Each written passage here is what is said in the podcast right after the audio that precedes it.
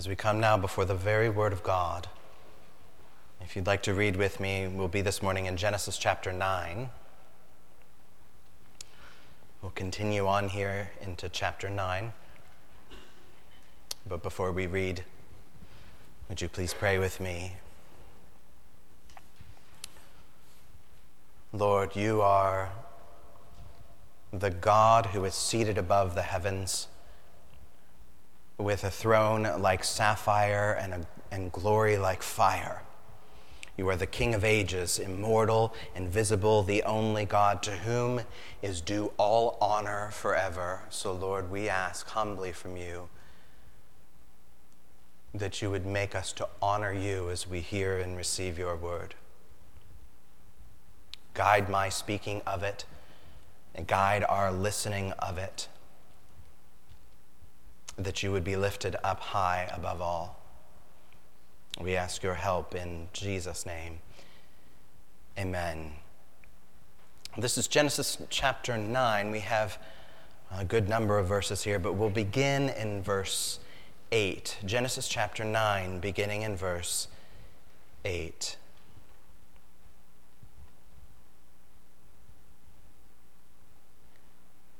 Then God said to Noah, and to his sons with him Behold, I establish my covenant with you and your offspring after you, and with every living creature that is with you, the birds, the livestock, and every beast of the earth with you, as many as came out of the ark, it is for every beast of the earth. I establish my covenant with you that never again shall all flesh be cut off by the waters of the flood, and never again shall there be a flood to destroy the earth. And God said, This is the sign of the covenant that I make between me and you and every living creature that is with you for all future generations. I have set my bow in the cloud, and it shall be a sign of the covenant between me and the earth. When I bring clouds over the earth, and the bow is seen in the clouds, I will remember my covenant that is between me and you and every living creature of all flesh. And the waters shall never again become a flood to destroy all flesh. When the bow is in the clouds, I will see it and remember the everlasting covenant between God and every living creature of all flesh that is on the earth. God said to Noah, This is the sign of the covenant that I have established between me and all flesh that is on the earth. This is the word of God. Now, we've come here finally to the close of the flood narrative. This is the last word on the flood. It is not the last word of this whole section, which is under the title The Generations of Noah. There's still one remaining scene with Noah as a sort of epilogue to the flood. That's where Noah gets drunk and naked and curses his sons. That should be fun. Uh, that's, uh, that's next week. What we have at hand today is the tail end of the flood and, and perhaps one of the most widely recognized aspects of the flood. We're going to take a look at the rainbow. We all know what rainbows are. You know, rainbows are, are things that most people have seen. And when you see one, you normally have to point it out to somebody else look, a rainbow, especially it's of the double kind. You know, rainbows are one that every kid knows how to draw. In fact, if you draw a rainbow, I would love to see one afterward. And rainbows are things that culture even sometimes adopts. Certain communities even have adopted rainbows as symbols on their flags. That's not what we're taking up. Here we see this rainbow given by God for a very particular purpose. And we're going to follow that rainbow to see where God will take us. Now, if you were listening closely, you might have noticed that my English translation of the Bible does not use the full word rainbow anywhere in the text of what I've just read. Instead, if you're listening, we just hear the word bow. For instance, in verse 13, God says, I have set my bow in the cloud. And there's a very specific reason for wording it that way. Some translations, of course, use the word rainbow, and that's fine, that's true, that's what this is that we're looking at. But to call it a rainbow would miss the double meaning of the bow that's intended in the text. Because a bow in the Bible usually refers to something other than a rainbow. In almost every other time that we see this Hebrew word for bow in the Old Testament, 70 plus times in the, in the scriptures, it doesn't refer to a rainbow, but refers to a weapon, as in a bow and arrow, the thing that you might use to hunt or to battle with. And so, here in this scene with Noah, we have these two senses bundled together. When God says, I have set my bow in the clouds, he means, I have hung up a rainbow. He also means, I have hung up my weapon. I have hung up my bow. In other words, it, it's retired. It will never be used for this particular purpose again. Now, this is not to say that it was wrong for God to use this weapon of his bow. You know, the flood, as graphic, tragic as it is sometimes, the flood event is justified. The flood is God's righteous response to the rampant outspread of sin on the earth. So when God's hanging his bow up here, he's not, this is not a moment of repentance. He's not regretting his action in the flood. This is not to say that God shouldn't use his bow, but that God won't use his bow. At least not in the sense that, that, uh, that he will he will forever refrain from this sweeping judgment on the earth by way of water. He will never again flood and destroy all flesh. Which means that the contrast between rain and rainbow that we're seeing here at the tail end of the narrative, this contrast is not about a, ha- a, a difference between happy and sad things. That's often how people think of rainbows and rain, how they're talked about metaphorically. This contrast is not about happy and sad, it's about mercy and judgment. So, just as the rain clouds have been an expression of God's judgment, so the rainbow is an expression of God's m- mercy. It's actually reminding us of both mercy and judgment. Whenever we see the bow in the clouds, it's not just pretty colors to look at, although I do like to look at them. It's a show of the judgment that might have been, but isn't. It shows us both the judgment and the mercy. And this rainbow here serves a very important function. It is the sign of the covenant. It's talked about that way a few times, but in verse 13 we hear, I have set my bow in the cloud, and it shall be a sign of the covenant between me and the earth. Now, what does that mean? We've already taken, uh, you know, recently a good amount of time talking about the covenant and various covenants throughout the Bible, but covenant is a hugely critically important part of the scriptures, how God is relating to us. So it's good that we just kind of briefly remind ourselves of some of the main points of these things again. Some main pieces of covenant that we see again expressed here is that covenant is divinely initiated. That is, covenant here is from God. This is God's covenant with man, not man's covenant with God. This is not something that was asked for, begged for, solicited, or negotiated by Noah or anybody else. God is the one who determines the covenant, details the covenant, and establishes the covenant on his conditions. It's divinely initiated. Covenants also have a covenant head or a covenant representative.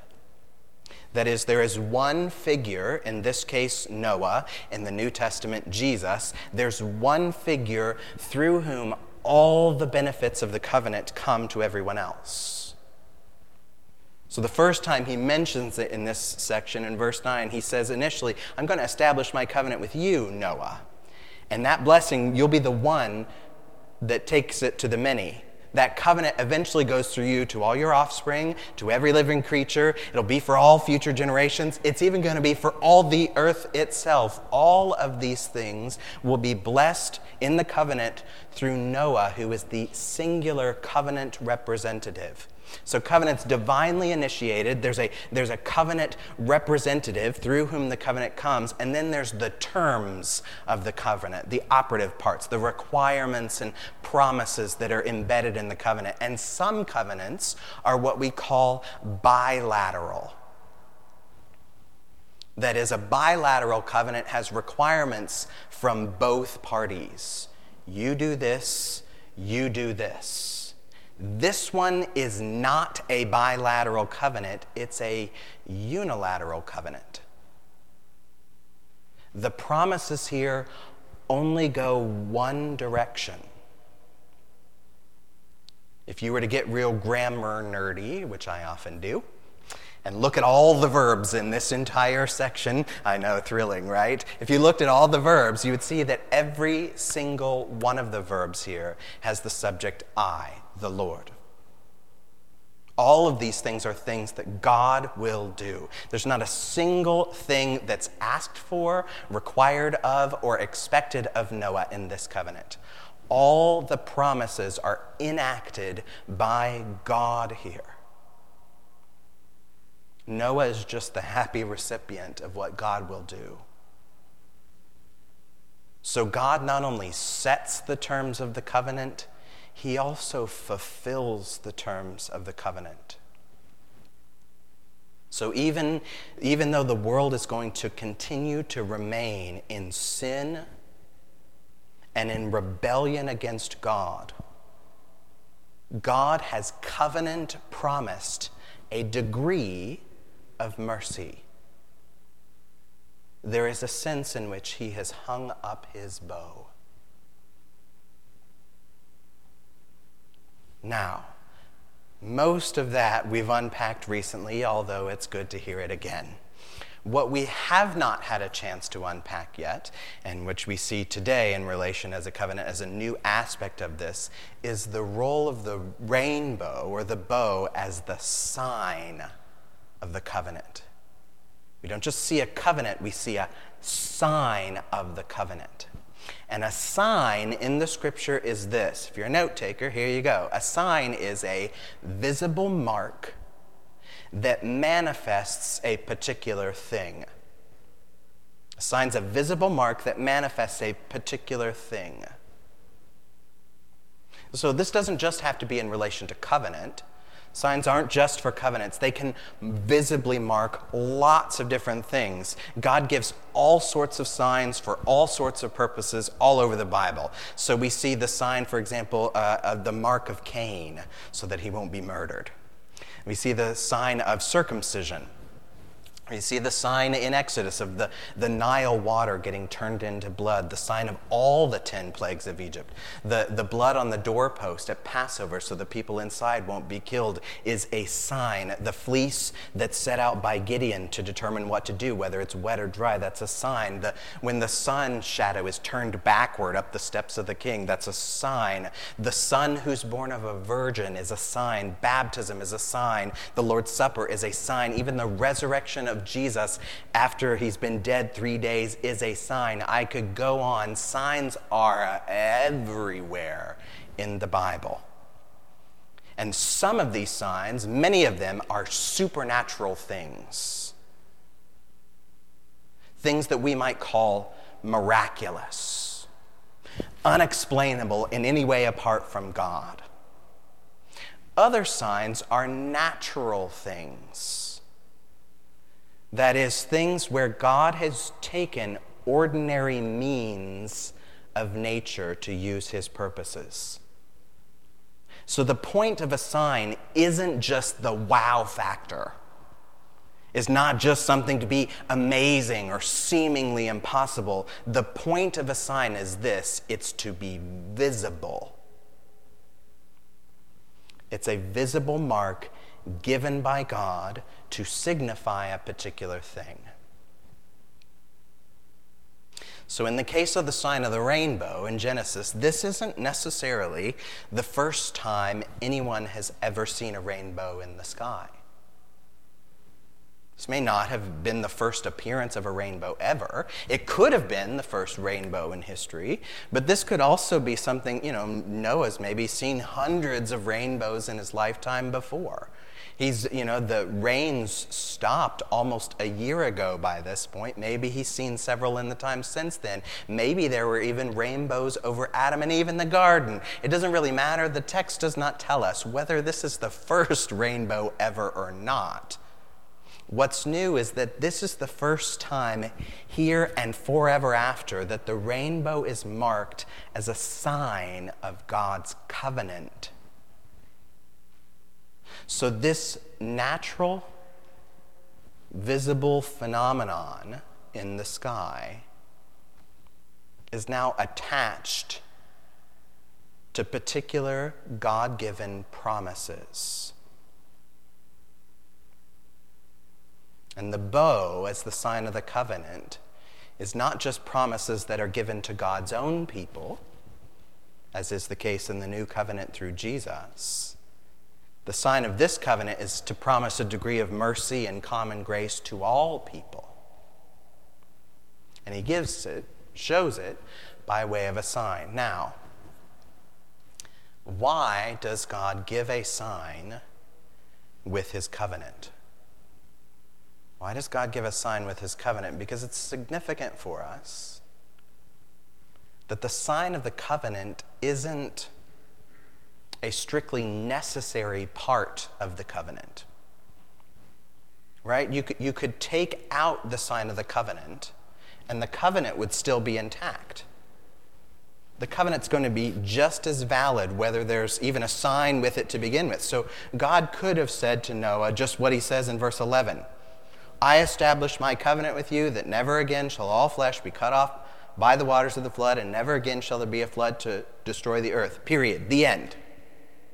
He could have just stopped there. That's a covenant, a complete covenant. And God is true, He is true to His word, and that is enough. And yet He adds to it a sign. The sign doesn't improve upon the covenant. That is, it's not just there to make sure that the covenant's going to be fulfilled. You know, God is the one who fulfills it. He, God does say that he, He's going to remember His covenant, whenever he sees the bow in the clouds. But, but that's not to say that God would have forgotten about it without the rainbow. You know, he, he's not setting this rainbow up as sort of, you know, the, the red string around your finger. Does anyone else do this? Some way to re- remember things. He ties a big rainbow around his finger so that he remember that he made this covenant. It's not like God's just got this huge bucket of cosmic water that he's getting ready to dump on the earth and then he's, oh, a rainbow. Oh, yeah.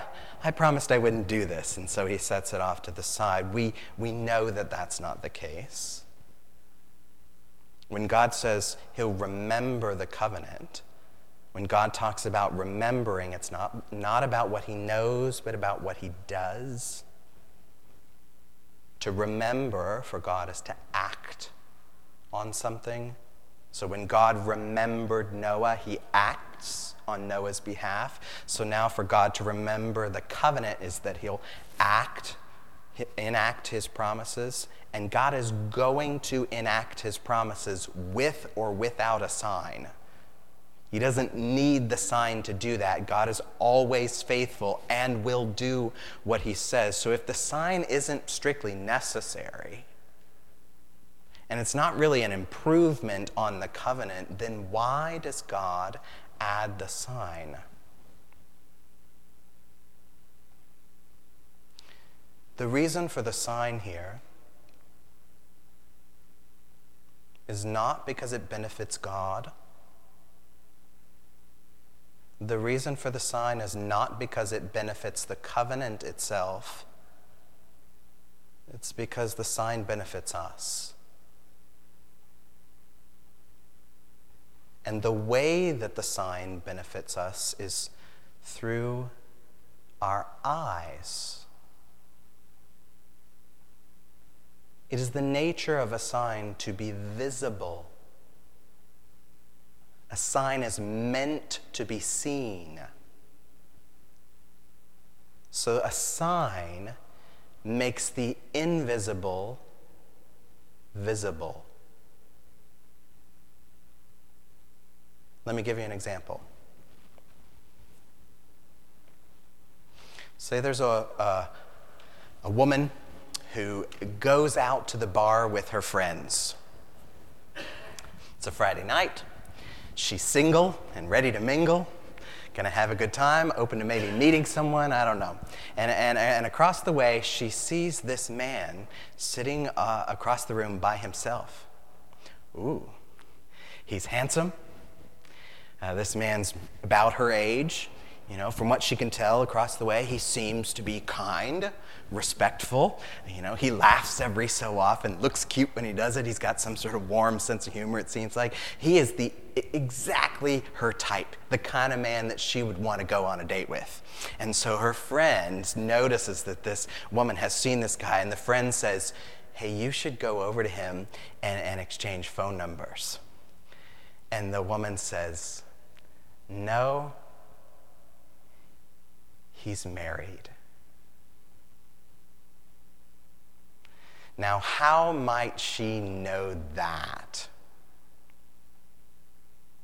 We know, right? As soon as he catches her eye, what's the next place she's going to start looking? Right here. She's got an eagle eye on that left hand, trying to see if I can across the crowd of him, looking for this tiny piece of metal gleam on his finger. And mm, there it is. Now, this man is married, whether he actually wears his wedding ring or not, right? The ring is not the thing that makes him married, and he doesn't become unmarried if he takes it off. But the ring is the visible sign of the invisible covenant of marriage. The sign has made the invisible visible. And so, a rainbow, the sign of the covenant, does a similar thing to make the invisible visible we do not see, cannot see the promise of God. Those are words. But we can see the bow of God. We do not see the mercy of God, but we can see the bow of God. We do not even see God, but we can see God's bow. He has set this up as a visible sign for us. The sign of the bow is made to be seen, but here's the kicker not always. Right? Not always. If we were to step outside right now and look up in the sky, we're not going to see a rainbow at least as far as I know. You probably will now that I've said that. Uh, but you're not going to see a rainbow. Rainbows are don't happen every day. They're fairly not rare, but infrequent. But God could have done different than that, right? God could have established a sign that would have been permanent like marked a rainbow in the sky permanently. Or he could have set up a bow as a sign on some sort of daily rotation. You know how the sun rises and sets, the North Star is visible and then it's not? Hey, we've got some daily rotational reminder of the covenant. But that's not what he does. Instead, he gives us a sign that is only revealed at certain times. The covenant itself always remains in effect. Just like a marriage is always there, whether the ring is visible or not. The covenant's in effect day, night, rain, shine from Noah throughout eternity. But the sign of the covenant is only revealed when God brings clouds over the earth, it says.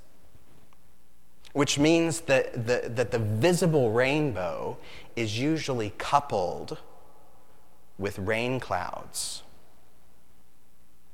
The sign of the covenant is only revealed at key moments when there is judgment also on the horizon. This visible reminder of the covenant, this expression of God's promise of mercy, is then given, shown to us when we need the reminding the most. Now, when it comes to matters of God,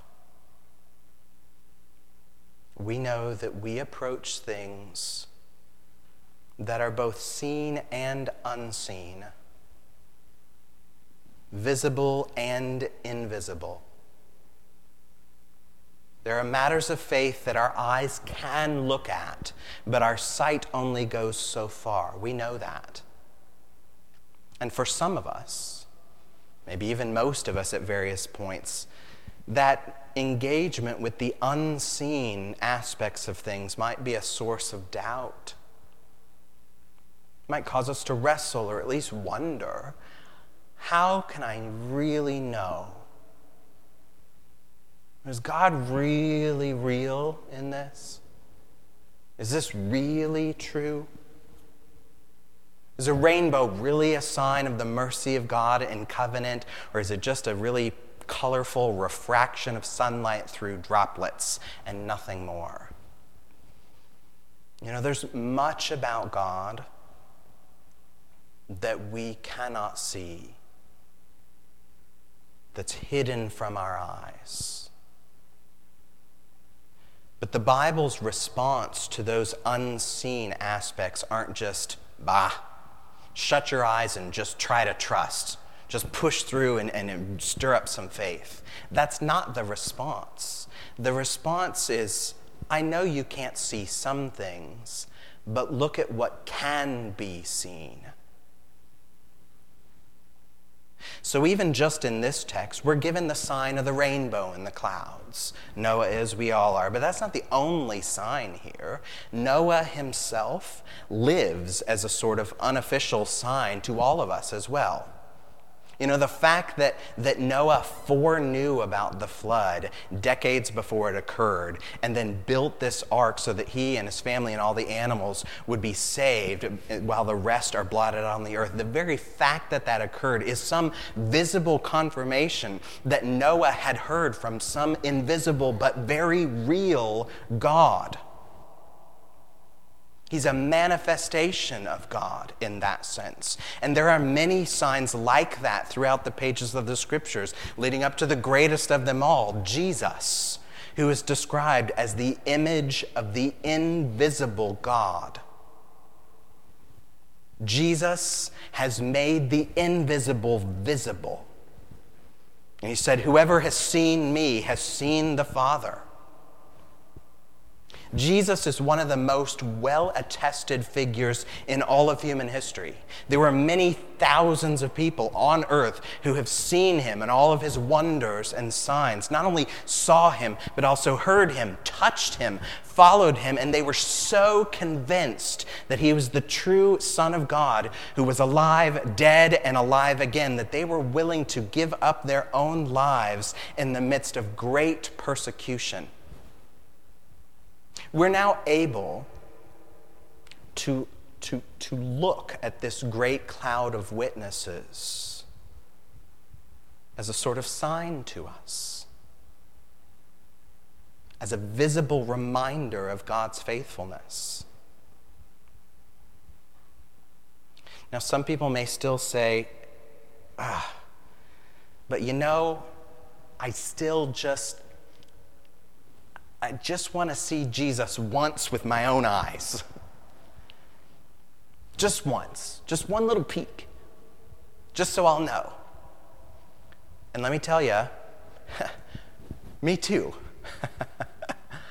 I'd love that too, but that is not mine to give. Not every sign is always visible to everyone all the time. I can only give us a glimpse through the eyes of other people who have seen him visibly. And there's one glimpse of Jesus in particular that's fitting given the context we're talking about with Noah and the sign of the covenant. This glimpse would show us where Jesus is right now. Do you ever wonder where is Jesus right now? When I talk to him, where is he and what is he doing? John gives us a glimpse of this in the book of the Revelation. Where is it? Chapter 4. And yes, chapter 4, verse 1. I want you to listen for what's going on around the throne. John says, After this, I looked and behold a door standing open in heaven. Hmm. And the first voice, which I'd heard speaking to me like a trumpet, said, Come up here. I'll show you what must take place after this. And at once I was in the Spirit, and behold, a throne stood in heaven, with one seated on the throne. And he who sat there had the appearance of jasper and carnelian. And around the throne was a rainbow that had the appearance of an emerald.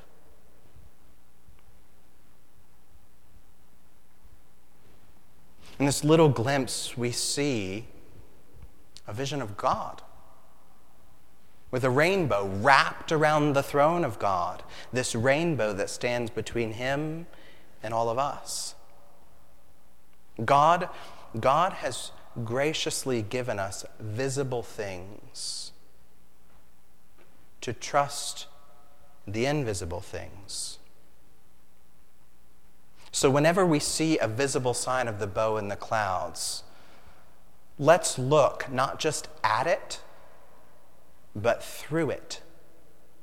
To see the greater things beyond it, to catch just a glimpse of the judgment of God against sin that might have been, a glimpse of the mercy of God that He's promised in covenant, and a glimpse really of Jesus, who is on His throne and awaits the day that He will come again with the clouds, and every eye will see Him. Would you pray with me?